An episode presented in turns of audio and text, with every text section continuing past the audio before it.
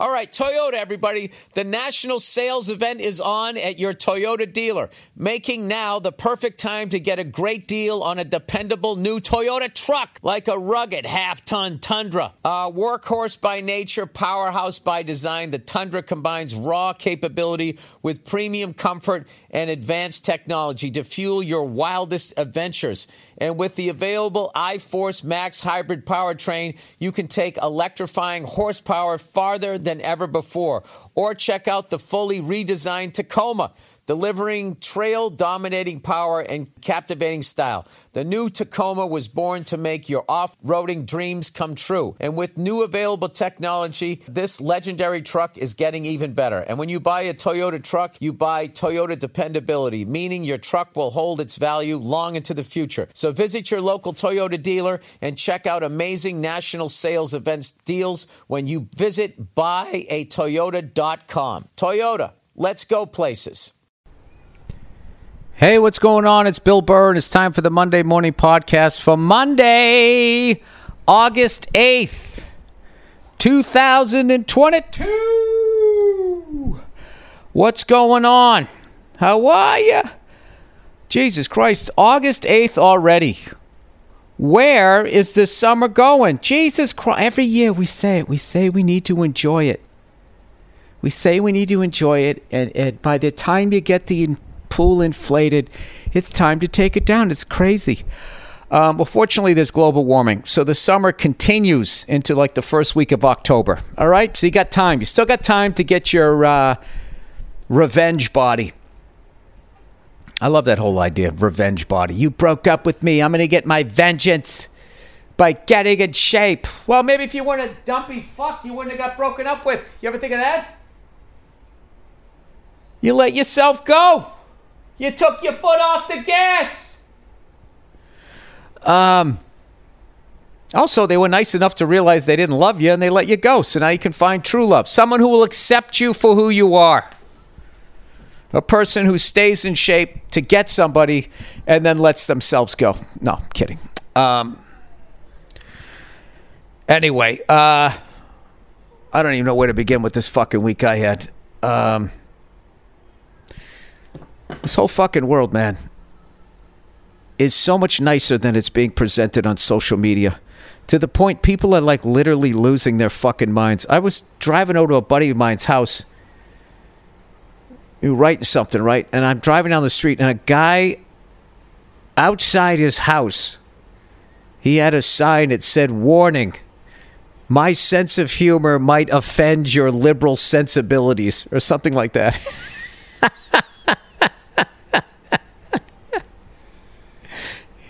He had that outside his house. First of all, I just don't like the whole footloose vibe of that guy. You know, like he's fucking, you know, moving to the small town and we're not allowed to dance and he's going to show us what the real world is like.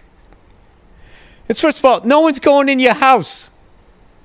Warning, man, the way I joke around, you're not going to be able to handle it, man because you're too sensitive, man. You can't handle the real world the way I can, man. You know, I was just talking to somebody. You know, it, what's funny is how like fucking dumbass liberals like don't even know what's going on in the fucking world because they they they they call like 48 of the 50 states like flyover states because they're too good for it, right? And then the fucking morons living in the red states don't know shit about the blue state. It, I don't know. It's a weird thing when you go to both. And you're kind of like, yeah, everybody's just kind of cool, man. Like, I don't know. Everybody's just sort of uh, going out, doing their thing, getting a sandwich. It's not a whole bunch of shit going on here. Um, I was just talking to somebody, you know, about that that stereotype of Hollywood that there's all these guys up in the hills, you know, fucking pedophiles banging underage chicks and all this shit, right? And uh, the red states always say that. And then you look at the red states, and their age of consent on average is 16 years old. So it's like, well, what the fuck are you guys doing out there? I think it's safe to assume that if you moved out to California where the age of consent is 18, a lot of you guys would be in the same fucking trouble. Uh, oh, Billy go in hypocrisy on this one. I'm not. I'm not. I'm just fucking around. That sign just fucking. That sign is is the number one thing that is just cringeworthy when you watch uh, either a movie or you, you uh, some fucking rock star or a comedian, anything. That is there anything worse than the fucking person that thinks they're dangerous? And, and they're not, and they do like that preemptive because you know I know you, you know me. You, you don't know what's gonna come out of my mouth.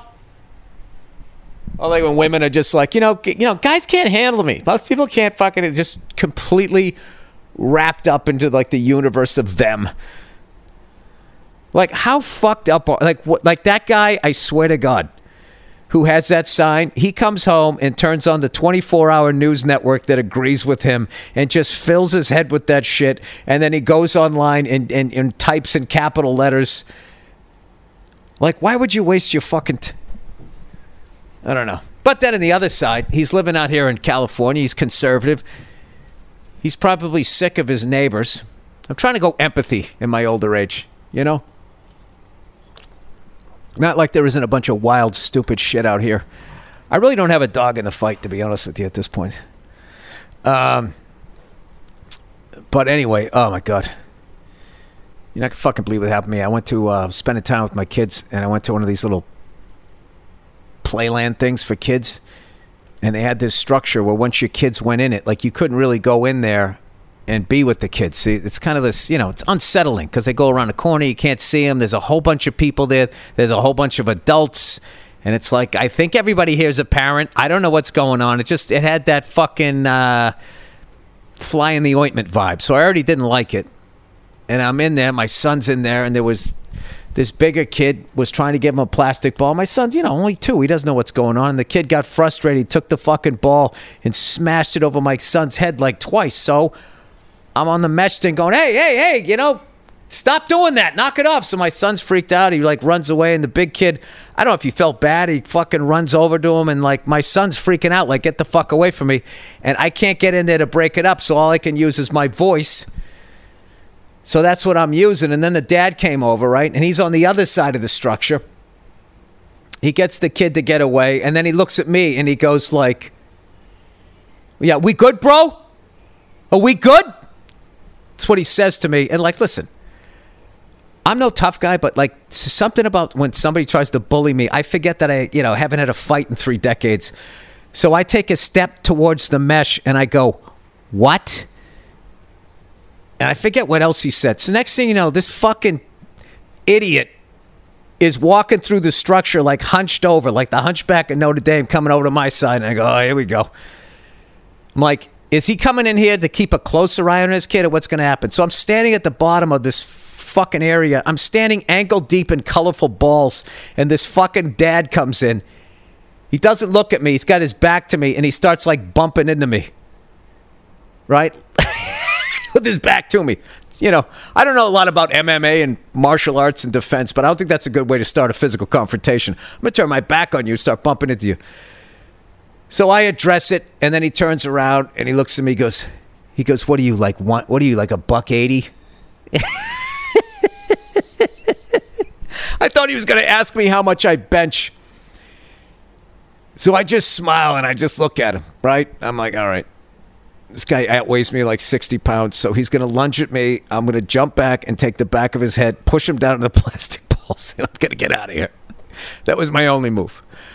Um, and it just keeps going. And then he starts, he turns his back again, right? Because I just sort of laughed when he said it. I said, I forget what the fuck I said. I just laughed at him because I knew. I kind of feel like if someone's going to hit you, they just go in and do it. They don't come in and turn their back to you, and it's just like, all right, this guy is doing. He's he's going uh, machismo here. He's trying to he's trying to urinate all over this space. So if I was more mature, I would have given up the space. But I'm a fucking bald orange cunt, so I don't. And I stand there, and then he starts talking shit about me, not looking at me. So I go, "Is that is that directed at me?" And he's like, "No, I'm just talking to myself. It's a free country." You Biden voters haven't taken that away yet. And I go, oh, Jesus. I go, you one of those 24 hour news watching guys? And then he tried to flip it around and be like, oh, it's because I'm brown, right? I guess he was Mexican. I don't know. I don't know what he was. He was fat. That's what I knew. And uh and whatever. We're just going back and forth. And I'm really fucking I don't know. It's like I'm enjoying it, but I'm not. It's you know because my kids are there and shit. So we're just jawing back and forth. Neither one's just going to back down. And then this Asian dude came in. This is a very progressive story. We got like almost every race is involved here. Um, the Asian version of uh, I was going to say nice guy Eddie. Nice guy Eddie was not a nice guy, but I, I would. Uh, I'm going to call him nice guy Eddie. He comes in, he goes, "Hey, come on, guys, not in front of the kids, not in front of the kids." Then he goes to give me a fist bump, and I, I was more mad at him than the other guy. I'm like, what the fuck are you trying to settle me down for? I didn't fucking do anything. This this guy's fucking lunatic kid is smashing my kid, oh, you know, over the head. So he goes to give me a fist bump. I just fucking look at him. He's like, come on, bro. I look at him. Come on, bro. And he and then he just crawls out. So now this guy's fucking get, giving me shit. He goes, he goes, don't even fucking act like you weren't me mugging my kid. And I go, your kid smashed the ball over my kid's head twice. And before I even said, it, he goes, no, he didn't. No, he didn't. I'm like, you're one of those guys. You're one of those fucking guys, right? So, um, I don't know. We just do this dumb shit. It was so dumb. It was so dumb and it was so long, and neither one of us was going to fight. It was so fucking stupid. And then he finally has to go. So then he's got to crawl out, right? He probably said something else. I don't remember. So then now I'm out of the thing later on because I thought he left. And all of a sudden, I'm sitting down trying to watch my kid in all the blind spots of this structure. And he comes walking by and he goes, All right. He goes, Have a nice day, Grandpa, right? Call me an old dad. so I go, All right, buddy, keep eating that cake. And it actually hurt his feelings. He stopped. So then I stood up because, you know, I thought he, I thought he was going to sucker me or something, right? And he just goes, I can run rings around you, bro. Can run rings around you. And then he just fucking walked out. And I was just like, and then people at the front decks were like, What happened? What was that? I'll tell you what that was. It's your fucking lunatic structure here where you have kids of all ages. Jesus Christ, you got like nine year olds in there like jumping down the slide where you got toddlers down the bottom of it. That's what's going on here. So, um, I don't know.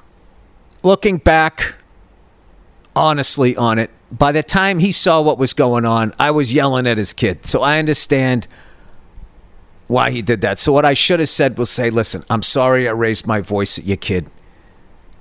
It was that your kid was hitting my son with a ball. He probably he probably no he wasn't. If you know, I'm I'm just saying if I'm I'm actually giving this guy the benefit of the doubt, so I don't carry this for another week. That like if I had said that, um, that maybe he would have heard what happened earlier and we could have just fucking been friends. You know? But whatever. I never said anything fucked up about his kid. I never took it any further than that. He brought up weight first, and then he, he attacked me with ageism. Uh, he was really annoying me. He was saying, "Yeah, keep playing." He goes, "You know, you got to be careful. There's no, you know, there's no bubble machine in here." He was doing that. He was doing that that classic fucking you know, this is Larry Liberal, and he, he's sitting here with his meatless sandwich, and he can't fucking deal with me and all my fucking red meat and my testosterone. Um, and I just love how he he equated his obesity with strength. What are you, a buck eighty? Yeah, it's called being in shape, you fat fuck. Where you sit around and eating fucking burgers and fries all goddamn night, and all of a sudden now you're what? You, you now you're a fucking heavyweight champion. Oh my god, it was the worst. I was literally went there to spend time with my kids, and like this is what happens. And I got, I'm, I'm gonna take my, I'll take 51 percent of it, because I feel like if I didn't have a temper, I probably would have had a nicer tone. But I was honestly scared for my kid. I, I you know, what, what, the fuck am I see fucking kids hit my kid over the head with a I had a normal reaction. Whatever, but it didn't escalate, and I apologize to the uh, to nice guy Eddie for not giving him the fist, but I did leave him hanging. I actually went to thank him, uh, to apologize to him later, and I almost walked up to the wrong Asian guy. Thank God he had the fucking sleeve tattoo. Um, he, that guy had a sleeve tattoo, so I realized it wasn't him at the last second. I was like, oh, Jesus, I almost compounded this. Um, so what I'm saying is, is I'm going to stick to the park. I'm not going to go to any more. I'm not gonna fucking. I'm not gonna. Uh, I'm not going to any one of these organized fucking things anymore. I'm not doing it. I just, you know, you go to the playground. They have the smaller place for the little kids, and then they have the bigger place for the bigger kids. So this thing was just like, you know, it, it was. It was. It wasn't set up right. It was inevitable. Okay, Bill. What are you blaming the business now? All right, I have a temper. That guy had a temper. We're both we're a couple of cunts met at a fucking structure. There's nothing wrong with the business. There we go. It took 15 minutes. We got to the truth of it. Not one of my uh, prouder moments. What are you, a buck 80? What are, what are you, a fucking fight manager? Trying to figure out what weight class to put me in?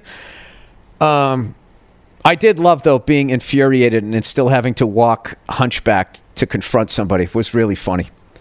Um, it actually felt like a scene in the movie that I'm, I'm I literally lived a scene from this movie that we're uh, we're going to put up. Which, by the way, we went to uh, and for some fucked up reason, any of those people listening, I apologize. All right, I, I take my fucking 51% of that. And I don't want to ruin anybody's day. And the guy I said a cake eater, you weren't that fat. All right, you're like six weeks away. All right, what are you going to do? I can give you some tips. oh. Um, anyway, I uh, went to New York last week. Out of nowhere, uh, Miramax wanted to have a screening in New York, of all places, and uh, so I had to jump on a red eye flight. We went out there and um, and we we screened the movie in front of 200 real people, which was exciting you know, because you're living in a bubble where it's just everybody who makes movies is watching it. We're trying to guess what people are going to think. And at the end of the day, we got to hear what the fucking people that buy tickets are going to think. So we went out there and uh, it was really cool. We actually had it at a theater on the Upper West Side that I went and saw Pulp Fiction at in 1994. That's how old I am. When it came out um, I was seeing it for the second time because I was still living in Boston, about ready to move to New York. I saw it in Boston, and I went and I saw it again. Like every Tarantino movie, like I'm just going to go to it once. I can't. There's too much gold in it. I got to keep going, right? So I went back and I saw it again, and uh, and all these years later, I was there. It was so it was really fucking wild to be in there because I was kind of thinking like, wow, because for the first time I was like, this is actually a movie. You know, you're so close to it. After a while, it just feels like this you feel like you're redoing a house or something. Um, but fortunately, uh, it did fucking great. And uh, people came out. They were very complimentary. They really liked everything. And um, it was uh, it was a pretty it was an amazing night. So I'm really excited. We're getting close. We're gonna fix like five or six things, rewrite something else, do a quick little reshoot on one thing, and I and I think this thing will be ready to be colorized put some music on it, and then you guys can come see it. And I'm going to tell you, man, I'm going to call in a favor when that thing comes out. Uh, oh, Billy Freckles is going to need you guys to show up. Even that guy from the bouncy house place. Be funny if he goes to see the movie. He's like, that guy looks like that fucking asshole from that thing who yelled at my kid.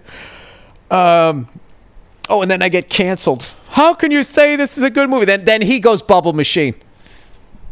Um, which, by the way, I think children of liberals and conservatives, at the end of the day, I think the children still like bubbles. I think every kid likes bubbles.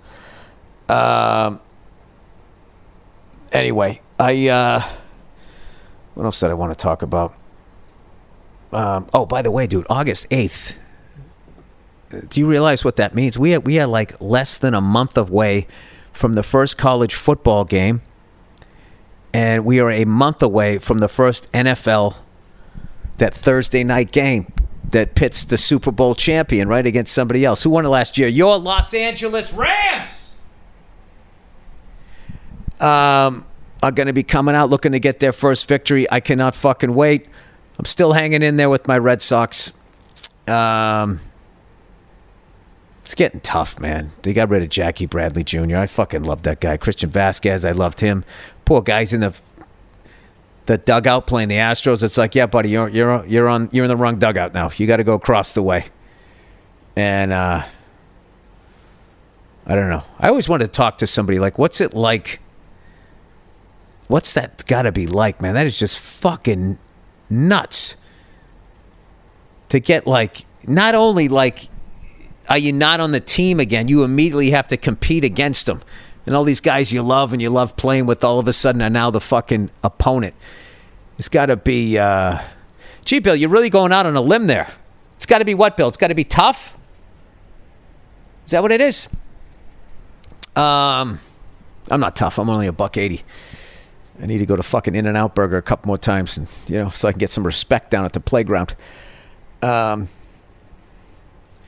guy was trying to fucking out dad bod me. I want to be like, dude, I'll take my shirt off. I'm just as big a mess as you are.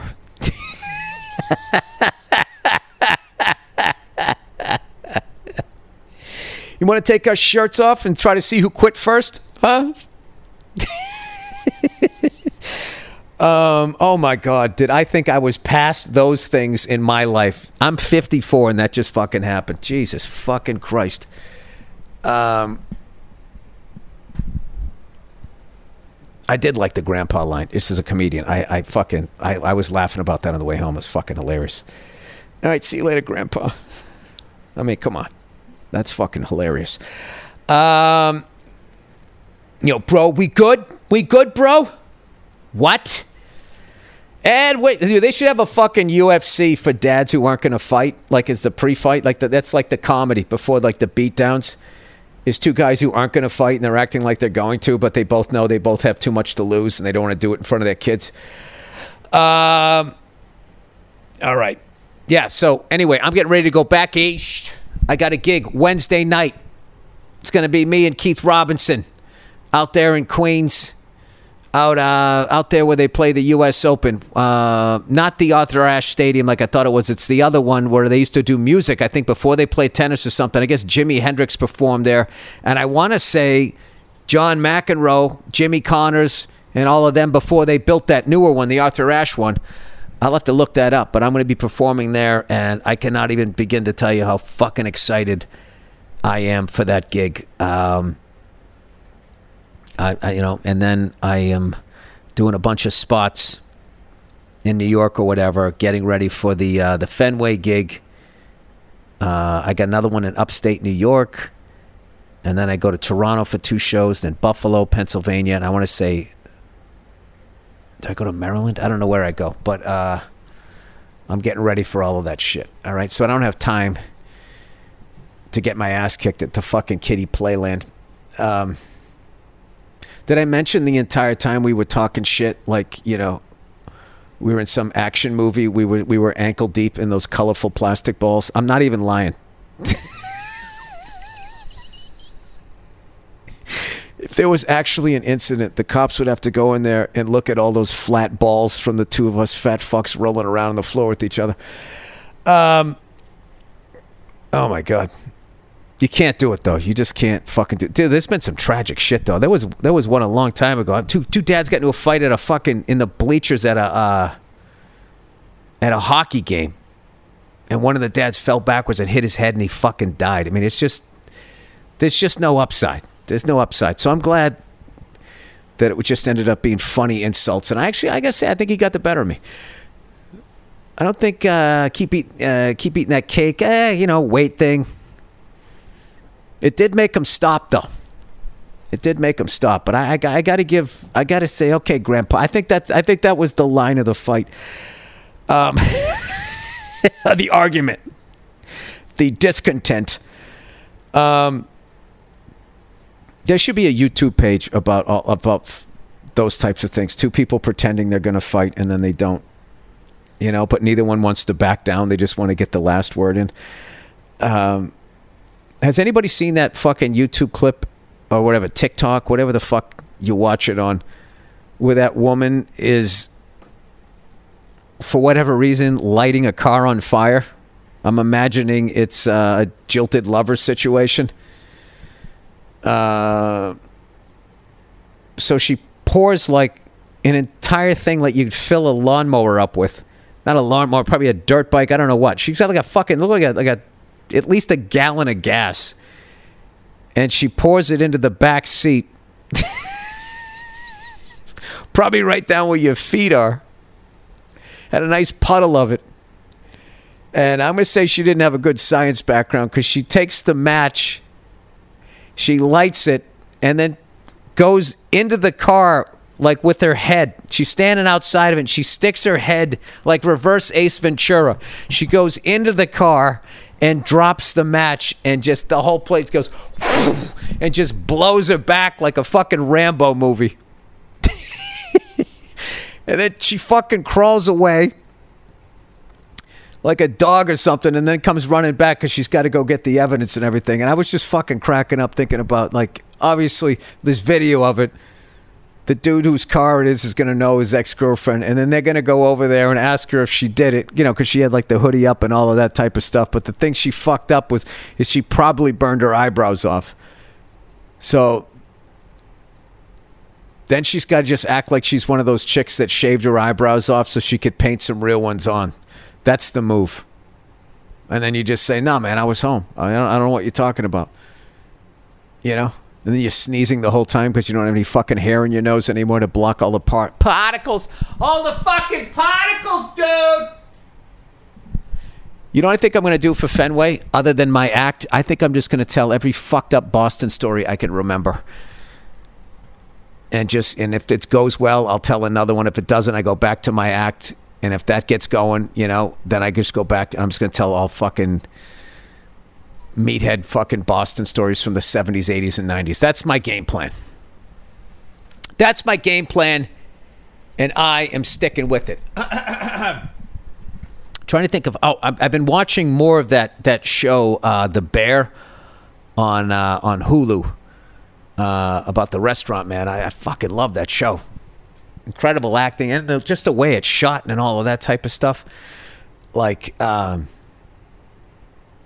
I just can't imagine everybody that works on that thing, like the day they wrap on that season and they don't have to fucking do 9,000 setups in that little kitchen.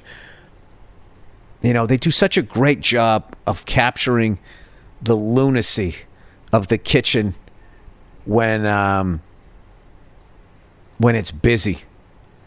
I was in that world for a minute a long time ago. I was like 19 years old. I worked in this restaurant down in fucking North Carolina. I've told you guys this story before, haven't I? I started off, I was the bus boy. Right? And my job was I had to I had to mop up the floor in the fucking oyster bar. Right? It was black and white tiles like the old fucking improvs. And uh, it'd always be fucking dirty as hell. And I remember I used to fucking make that. Oh, Jesus. I sound like Tommy getting shit in Goodfellas. Oh, he'd make those shoes shine. I used to make that fucking shore, that fucking floor shine. And then I went in the fucking, you know, the men's room. The men's room was always fucked up, but then the ladies' room was just, it was just otherworldly. It was there was so much fucking toilet paper. It was like somebody won a championship in there and then bled on some of it.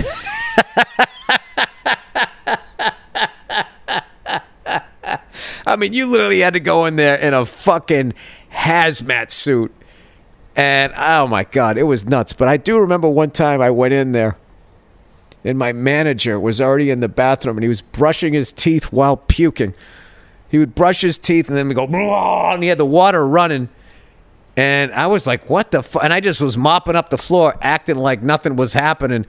And he would brush his teeth for a few minutes and then puke some more.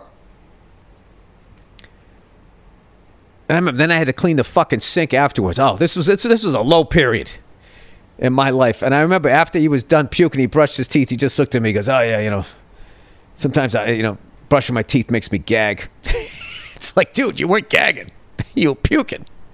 And why don't you just not jam the toothbrush down the back of your throat, you fucking size queen? What the fuck are you doing, right?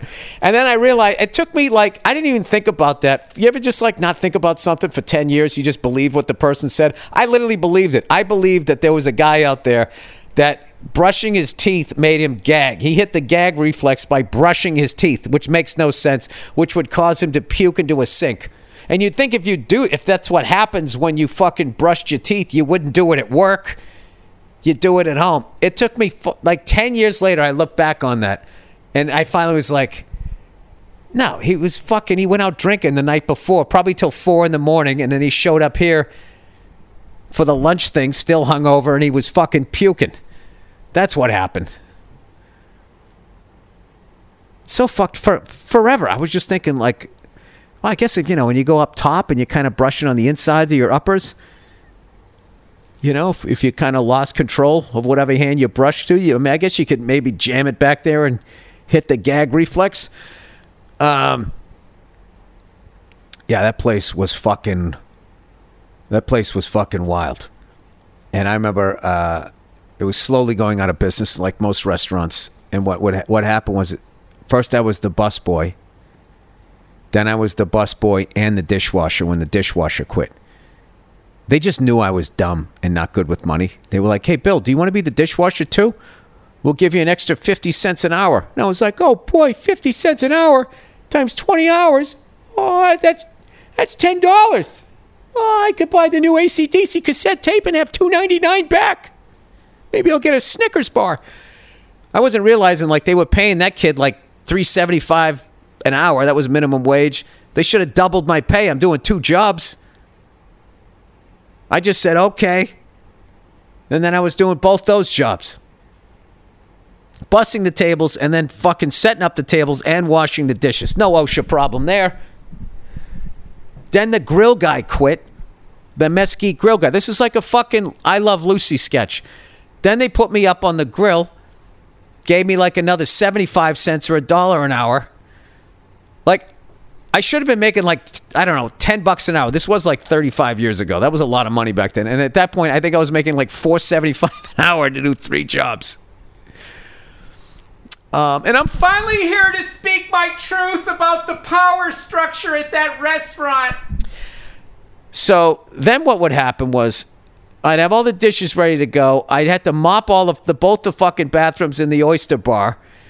And then I had to go up. I had to prep all the fucking grill shit. And then I had my busboy uniform underneath my apron. And then I wore a tall chef hat. And I fucking gr- worked on this mesquite grill behind glass like I had any training whatsoever. And as I was cooking, I was looking out onto the floor, seeing who was almost done with their meal. And as I saw somebody get up to leave, I would act like I was bending down to get some ingredients. I would take off the hat, lose the apron.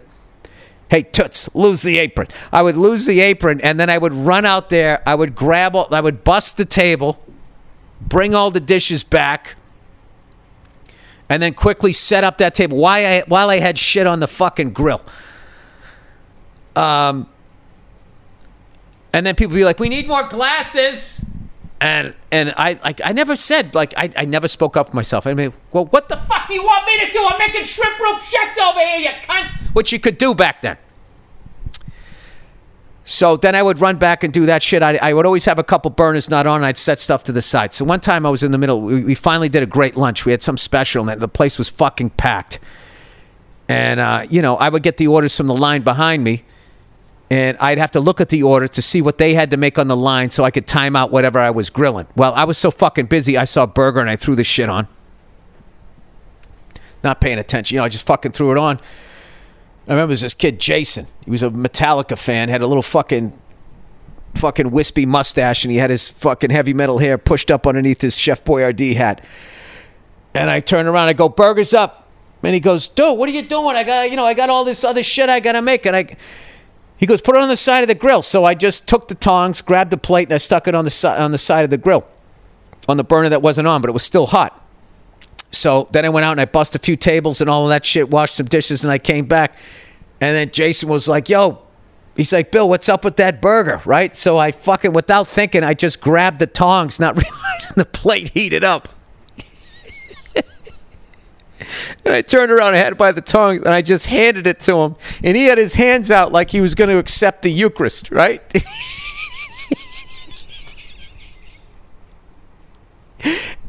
and I put it in his fucking hands and he just went, ah! and fucking, you know, he went down, you know, like out of the like the window. And I turned around, the whole restaurant was looking at me. And I swear to God, I almost broke a fucking blood vessel trying not to laugh in front of everybody because it wasn't really hot. It was hot enough that he yelled, but he was able to put it down. It was in his hands for like, you know, under a second. Uh, plus, he has chef hands. Those is the tips of the fingers. He's all right, right? And um, I crouched down, and for five straight minutes was like beet red, just fucking laughing my ass off as, as I was trying to apologize to him. And I can hear him, but they can't hear him. I just heard him back there as he was running water. I was like, Jesus fucking, can you put a fucking hard fucking. And none of the managers got mad because I was doing three jobs for the price of uh, fucking one and a quarter. Because I was not good at math. Oh, that's that's that story's called Old Billy Dum Dum. And that place eventually uh, went out of went out of business. But the shit that went on at that fucking place, man. I know I've told these stories before, but what what do you want from me? They fucking. I remember there was this guy who was a raging alcoholic and he had lost his license for drinking and driving so many times they weren't even going to give him back to him. And this is the 80s, so that that oh, that was a lot. You had to do a lot to get the death penalty on your fucking license. And he used to ride a fucking he used to drink all night and he would come in bleary eyed. He's one of these guys who was like 34 but looked like he was 62. He had like a fucking uh, one of those gin blossoms. You know, just a fucking red nose. And I remember it was like the winter time and in the south like it gets cold enough back then where you, would have like you'd get a frost and he would drink until four in the morning and then just fucking pass out. And he would wake up and take a shower and then just ride to work with his hair all wet. And i remember his hair would be like frosted on the sides from being wet. And um, i apologize if I've told this story too many times. This is just for any new listeners. So basically this guy's moped was his life. And it was the only way he could get back to his trailer where he could drink. It was fucking brutal. It was like, you know, it was like what uh, it, it was. It was like an episode of intervention. The beginning of it, before we knew to intervene, we just thought the guy was hilarious. That he loved the booze, like you know, like uh, no one was an alcoholic back then unless they said they were. It was weird. So um, he showed up to work, and we all knew what the fucking moped meant to him. So, as a joke, we were fucking with him. He was in, I don't know, folding napkins or something, doing the setups, and and he was only working the lunch that day. So, it was a joke, me and the Metallica kid, and I think one other guy, we took his moped, and behind the restaurant, they had like this shed, like it was built into a hill, and behind it there was like a little road, little street behind. It was part of a mall, right? So we wheeled the thing out and around up the road, and then we put it on top of the shed so he couldn't find it. And he went out there, and his bike was gone, and he had a fucking meltdown. He almost started crying, and we were trying to keep a straight face, and then we were just like, "Ah, oh, man, I'm so we're just fucking with you." And he's like, "Oh man, you guys are fucking dicks, man." Fuck, man, I thought somebody took my bike. He called it his bike, right? Took my bike, right? Like he had a motorcycle. And we went out there and someone had stole his moped. I swear to God. I know this sounds like a joke. I swear to God it's true. And they somehow recovered it. They found it and somebody tried to paint it. I remember it was silver and they put all these black shit on it. It looked terrible. And I remember like three days later, we were working the same shift and I saw him coming in on his moped with his frosted hair and his fucking gin blossom riding on. I felt so bad. I felt really fucking bad. Um, and those are the restaurant stories. And I'm going to keep all the drugs up. But everybody was doing drugs except me. I was just a drinker back then before I had my eight years of heroin. No. Um, anyway, so if you want to see a show that kind of captures that fucking total dysfunction of the uh, beautiful mess that is a fucking restaurant, check out that show, uh, The Bear. Um, really, really, really enjoy that. I got to learn the names of the people in it. Um, I mean, obviously Oliver Platt. I know his name. Uh, he's in it. But like some of the younger actors, or young to me, I'm an old fella here, who gets into arguments that won't escalate to a fight at a fucking bouncy house. Jesus Christ. A fucking moron. You know, and then like an idiot, I told my wife that story. And she goes, I hope he, you know, you know, did you look around before you went outside? I said, yeah, I absolutely looked around because that guy struck me as like, okay, he didn't want to fight, but would he drive over me with a car? I think so. Um, definitely be a SUV with his fat ass. Oh, Bill, still taking shots. Um, all right, let's uh, let's let's do some reads here for the week. Uh, stamps.com, everybody.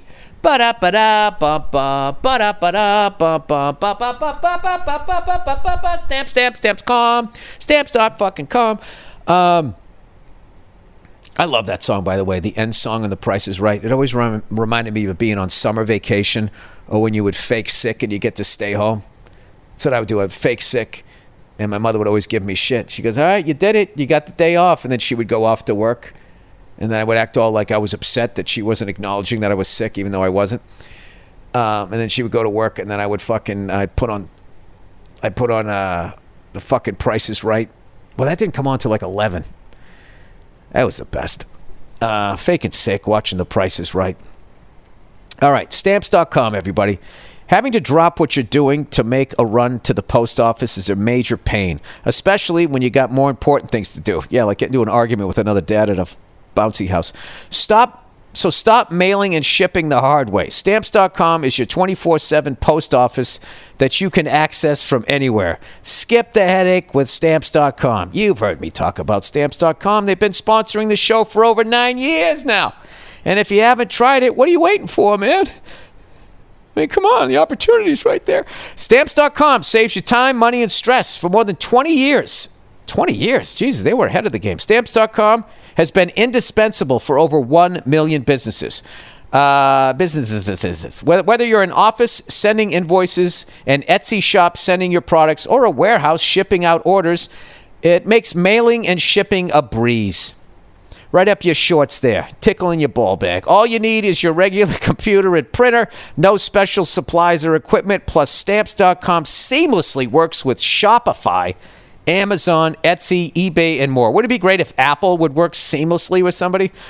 Um, don't mail and ship the hard way. Sign up with stamps.com today. Sign up with promo code BURR, B U R R, for a special offer that includes a four week trial plus free postage and a digital scale, no long term commitments or contracts. Just go to stamps.com, click on the microphone at the top of the homepage, top of the page, sorry, and enter code BURR, B U R R. All right, there you go. And with that, and with that, we are in just like that, people. Just like that, we are into the uh, the questions here for the week. And uh, the great Andrew Themelis, um, incredible producer, musician, person, uh, says, Bill, great emails. All right, here we go. Woodstock 99. Dear Bill, I was at your semi recent show at Woodstock in Bethel, New York. That was so much fun, man. What an incredible crowd, perfect weather, and right on the other side of the hill was where Woodstock happened. And it's so crazy. You go there and you just look at the hill. The hill is famous. Like, it's recognizable. I thought there'd have to be a bunch of stinky hippies on it for me to recognize it. Um, I was at your semi recent show, Woodstock, blah, blah, blah. I worked a 10 hour day as a mason in Syracuse and drove three plus hours. This sounds like this is going to be a complaint. Oh, Jesus. All right. So you work more than I do when you drove three and a half hours to see me. Were you disappointed? Three and a half hours after work by myself to catch your shit jokes front row! Exclamation point. Now make sure that fact doesn't stroke your ego too much. I thought you were going to shit on me. Uh, your bald head doesn't need to get any bigger. Oh. First, I get called Grandpa. I am. I look like an old Charlie Brown. Um, anyways, on stage, you were asked where Woodstock nine. Uh, you asked where Woodstock '99 happened. Um, and I wanted to shout it out. Uh, being in the front row. Well, you should have. But what can I say? What can I saw? Oh, say I'm an introvert. Um, you don't sound like an introvert in your emails, dude. You fucking ramp it up here. Uh, it took place in Rome, New York, at the former Griffiss Air Force Base, about an hour east of Syracuse. Well, why don't we give it up to Bethel for fucking understanding that they, they weren't going to get lucky twice? So I just hopped on Netflix and saw a banner for a documentary about the festival t- titled Trainwreck, Woodstock '99. Yeah, that was uh, that was not good. Uh, which I can assume covers the shit show that the festival was although the first was also a shit show, but more in the bathroom sense. Yeah, this was more like price gouging and sexual assault, is what I remembered from that thing. Um, I'm glad I didn't go. Uh, I haven't watched it yet, but thought you might be interested given that random music facts is one of your 5,000 interests. A little shade there. I get it. I have ADD. Sorry if you've talked about this on the podcast already. My six and seven year old partners in crime sons are keeping me on my toes lately, so I'm a little behind on the episodes. Take care and go fuck yourself. Um, I don't think I'm going to watch that because I remember the news reports. Maybe like if you if you didn't know what happened, it would be, I guess, kind of interesting, or whatever. But it just, um, I don't know, man. Just human beings doing shit like that to each other is just you know everything from the price, price gouging to fucking uh, all of that other shit, man. It's just terrible. Um, gee, Bill, you really went out on a limb. That's a really, uh, it's a, uh, a fucking really went against the grain there. Um, all right, vitamin C and intermittent fasting. Oh God. Oh God. Now, I tried intermittent fasting. It didn't work for me. After six days, I quit. Um, vitamin C, I was all about. And then somebody says, you know, the dosages they give over here are way too high and it could fuck up your kidneys. So now this person, I, you know what I think they're going to do? Because that person who told me wasn't a doctor. And now this person, I'm assuming, is not a doctor. And then they're going to give me exact opposite information. And I'm not going to know what to do. Uh, Dear Bill, the vitamin C article you saw was about people abusing it. It takes a lot to hurt your organs or do permanent damage with vitamin C. That kind of makes sense because wouldn't a bunch of us have kidney problems? Do I need to go into the kidney problem chat room on Reddit to get to the bottom of this? I like when Reddit gets to the bottom of it with a bunch of people who weren't even there discussing what happened. You know, pulling pictures and splicing them together and putting music underneath it. Uh, we're talking way more than the recommended amount for days on end. All right. Well, there was a period there when I was doing the movie. I was taking those Emergen-Cs, and that was like a thousand milligrams. That that couldn't have been good. Also, intermittent fasting is good for certain people in certain scenarios. I'm not a doctor. Thank you. Thank you for saying that. I like this person. But how do I know this? Because I read the full articles instead of just the headlines. Oh, you're giving me shit? Glad you didn't, though, because I'd rather you ignorant and funny than reading properly. Thanks and go fuck yourself. No, I read an article about it. I didn't just read the headline, you asshole. I read a different article that says the opposite of what you're saying. And then also, how do you know that the article you read wasn't from the people that sell vitamin C paying these other people to say that this is a good fucking thing to do? All right, before you get on your high horse. I noticed that when I was trying to buy a fucking shop vac. I looked up the top 10 shop vacs. And boy, oh boy, the first thing I clicked on had the top 10 shop vacs. And when you know it, every one I clicked on was sold at Home Depot. You'd almost think they weren't sold anywhere else. It was almost as if somebody who was paid by fucking Home Depot put together a list of all, of all the shop vacs they have at Home Depot. You know? So, you're not a doctor either. All right, so fucking. F- I, I, my misinformation is just as good as your misinformation. I will not be talked down to as an uninformed person by another uninformed person. Okay, I can get my ego just as much as you can. All right. I never made fun of his kid. I never went down, Ray. I never went down. Um. All right, how to kill a lobster. Dear Billy Basket Case. Ugh, that's not even funny as much as it's painfully accurate. Uh, first off, love everything you do, blah, blah, blah. Listen, if you're not going to commit to the phony compliment, I don't need you to fucking do that, all right? I don't need you to get me excited and then trail off. You know? Don't fucking put that shit on me because you're not comfortable with emotions. Why can't you express love for another man? Um, in your last episode, you were discussing uh, the most humane way to dispatch of a lobster. I was asking if there was a way.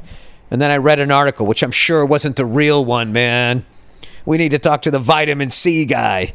Uh, my mother has a. Do you know the fucking FDA is allegedly filled with a bunch of people that used to work at big pharmaceutical companies and they were allowed to get those fucking jobs and then they allegedly pushed through drugs? That's something else I heard in a bar um, that'll make you uncomfortable and I can't back it up with any facts. Um, about 20 minutes before dropping them into their final body of water. Wow, dude. That was really eloquently written. About 20 minutes before dropping them into their final body of water. It's literally on death row. She soaks them in a solution of booze and water. Throw them in with the, that bottle of white wine and, and loose Bud Heavy from the fridge, etc. That's been in your fridge fridge for weeks. Not only does it give them a last hurrah, there's a nice and loose. They're nice and loose going in, so they don't tense up in the steam, and the final product is more tender. Dude, you want me to give like a date rape drug to a fucking lobster? You want me to drug my victim? All the best to you and your f- yours from a fellow red-bearded German Irish cunt from the Northeast. Ah, God bless you. Yeah. Um. Yeah, I just isn't it easier just not eat lobster? it's just so medieval, and we will boil you to death, for you insulted the queen. We all know she's a cunt. Um, how to you just don't say it. How to break up with someone you live with. Oh, this is a good one.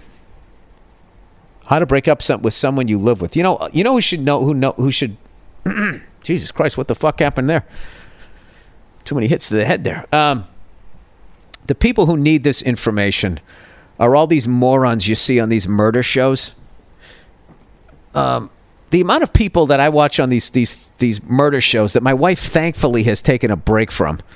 She goes through phases where she's just like mainlining Dateline NBC, and um, I, we end up I don't know. It's so fucked up because we're watching murder shows, but we end up getting a lot of laughs in that I just fucking tease her for like, what? Why are you watching this?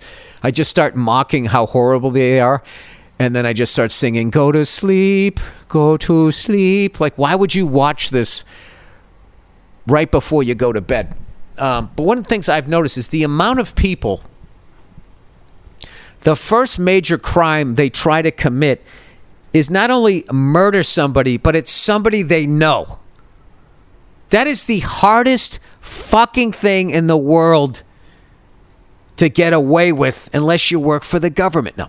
Um, it's the hardest thing to get away with because you're automatically a suspect. You'd never been busted for anything, so you're not like some hardened criminal that knows how to fucking handle interrogation to be like, Am I being charged with anything? If I am, I want a lawyer. If not, I'm going to leave. I'm pleading the fifth. Um, they don't do that. They go out and they they always bury them in like their backyard. There always seems to be like like I got to tell you something right now. If your neighbor is putting in a well, he's thinking about killing his wife. All right?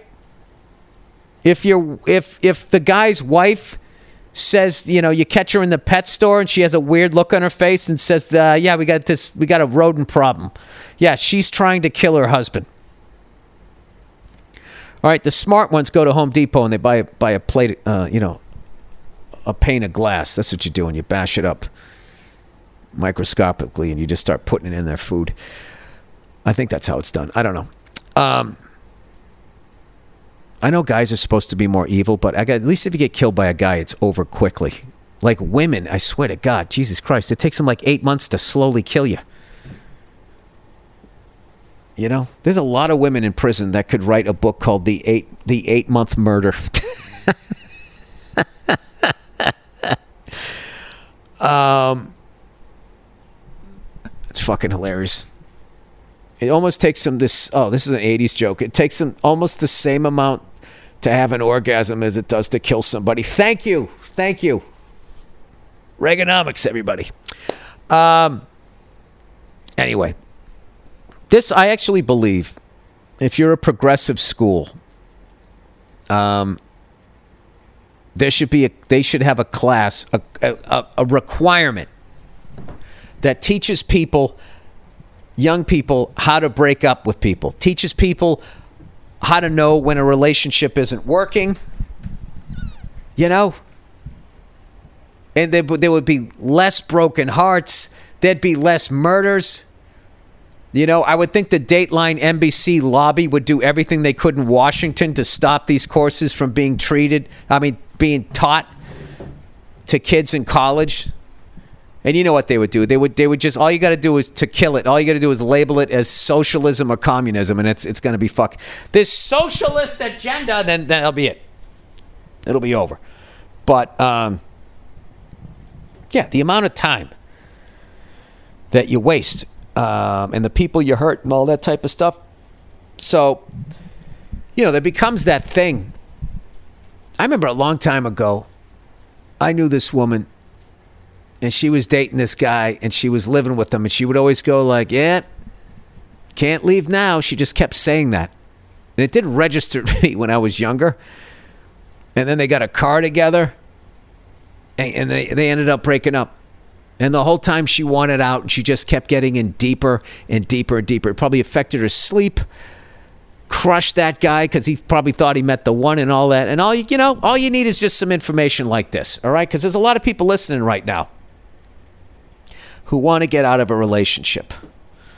All right, I'm going to read what they say, and then I'll, I'll give you my uh, my tricks to the trade. Okay, uh, because when you're a you're, you're you're like a young guy, right? Like your first like you know those guys that are just like i'm just going to act like a dick so she breaks up with me um, stupid stupid rip the band-aid off um, put on rent a tuxedo you get a top hat right you learn an al jolson song but you change the lyrics and you just sing about how you're going to break up with her i'm um, sorry i wish i knew an al jolson song um, how to break up with someone you live with here we go uh, hey, Billy Red Rocks. Uh, I was almost going to call it that special. My th- my wife was like, "Don't name it after you nuts," and I was like, "You're right." Uh, loved your recent special, and it's also a uh, you know more obvious joke, especially when my listeners are coming up with it too. All right, loved your recent special and all that jazz. Thank you. Let's get right to it. Uh, I have been with my girlfriend for three years now, but have decided that it's time to end things amicably. All right, good for you. The only issue is that we live together. Can you give can you give me and listeners some advice on how to break up with someone whom you live with? Thanks a bunch. All right. Um this is definitely there's a degree of difficulty here. All right, I'm standing up now. I'm walking around. All right. Let's go with the positives. You're not with the person that you want to be with and you're aware of it. And you're going to do this. All right? And there's no way to do this without making a mess. So let's try to make the least amount of mess. Okay? So the number one thing is you're going to break up with her and you still have to live with her. Now, ideally, ideally, you already have another place to go. Okay? Now there is a, there are extreme ways of doing. You can do you can do it this way. Okay? I'm kind of doing the cowardly way because you don't want to fucking deal with her. You, you, you you don't want to deal with her. You want to get the fuck out. Let's just be a man here. You want to get the fuck. Hell hath no fury, and you want to be away from the fury. So if there's a way that you can somehow put a deposit down on another apartment, unless she's totally dependent on you, I don't know what your financial situation is, but I know a guy. Oh, I know a guy. I know a guy. This is how he did it. His wife went out on the not his wife, his girlfriend went out on the road and he already planned to do it, but he knew that she was nuts. So he already had another place. She left, and the second the wheels left fucking LaGuardia or wherever the fuck they were, his brother came over. They packed up all his shit. They moved it to the new fucking place. And then they sat down. Then when she came back, he sat down and she's like, Where's all your stuff? And he's like, uh, Where I'm going to be living from now on because we're not going out anymore. Now, that's the fast way to do it. Um, listen, you moved in. On some level, you're going to have to be like, there's no way, there's no easy way around this. So, um, if you're not in that type of financial position, which most people aren't, uh, the biggest thing all you have to do is break up with her. All right? You don't have to just stop catastrophizing about how awful it's going to be because it's going to suck. All right? So what I would do is know that she's going to be upset. She has a right to be upset. And just don't get in any arguments with her. And let her say everything she's going to say. You know, if she trashes your family, she makes fun of your dick size or your ability in bed and all the shit that they when a woman gets mad, you know, God knows I mean it's all they can they can no subject is off limits. They will try to rip your fucking soul out. She might not be. She might be cool. I have no idea. But I'm just saying, prepare for the worst. Here's the deal. Every time when she comes at you and she says that, just think in your head, imagine if I married that. Thank God I'm not marrying that. She is saying all this horrible shit to me right now because this is her last chance to do it. And then you're going to get the fuck out of there and it's going to be good. All right? And um, I don't know what your living situation is. If it's a one bedroom, that's good because at least you can sleep on the couch. You won't have to sleep next to her. If it's a studio, I mean, I don't know. This is what I would say. If she if she's making your life a living fucking hell, I would literally call your parents and just say, "Listen, I need 2 weeks to find a place. I got to get out of here." And I would take a sick day and when she's at work, I would just I would just take all of your shit, your shit. Okay? Anything even remotely questionable, "Hey, I paid for half of that couch." Fuck it. Leave it. Just take all of your shit, pack it up, and just get the fuck out. That's what I would do. Why prolong it? All right. So I need more information. If people, listeners, have been in that situation, I fortunately was never in that situation. Um, so I can't uh, speak from experience, but I do know of guys where they were living there and then the girlfriend immediately started bringing other guys home you know, have you ever been that guy? You know, you come home, you think, you know, with the chick, you think you're hooking up, and you realize you're just spiteful cock for the evening.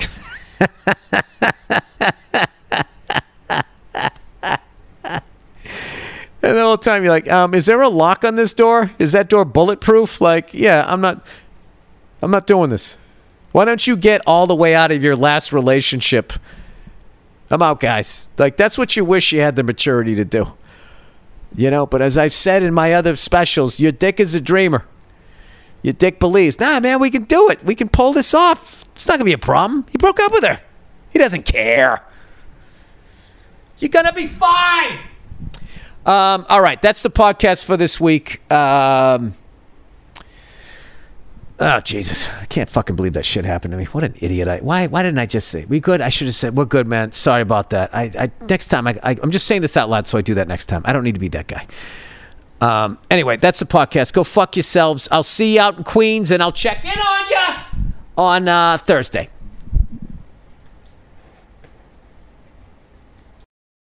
All right, Toyota, everybody. The national sales event is on at your Toyota dealer, making now the perfect time to get a great deal on a dependable new Toyota truck, like a rugged half ton Tundra. Uh, workhorse by nature, powerhouse by design, the Tundra combines raw capability with premium comfort and advanced technology to fuel your wildest adventures. And with the available iForce Max hybrid powertrain, you can take electrifying horsepower farther than ever before.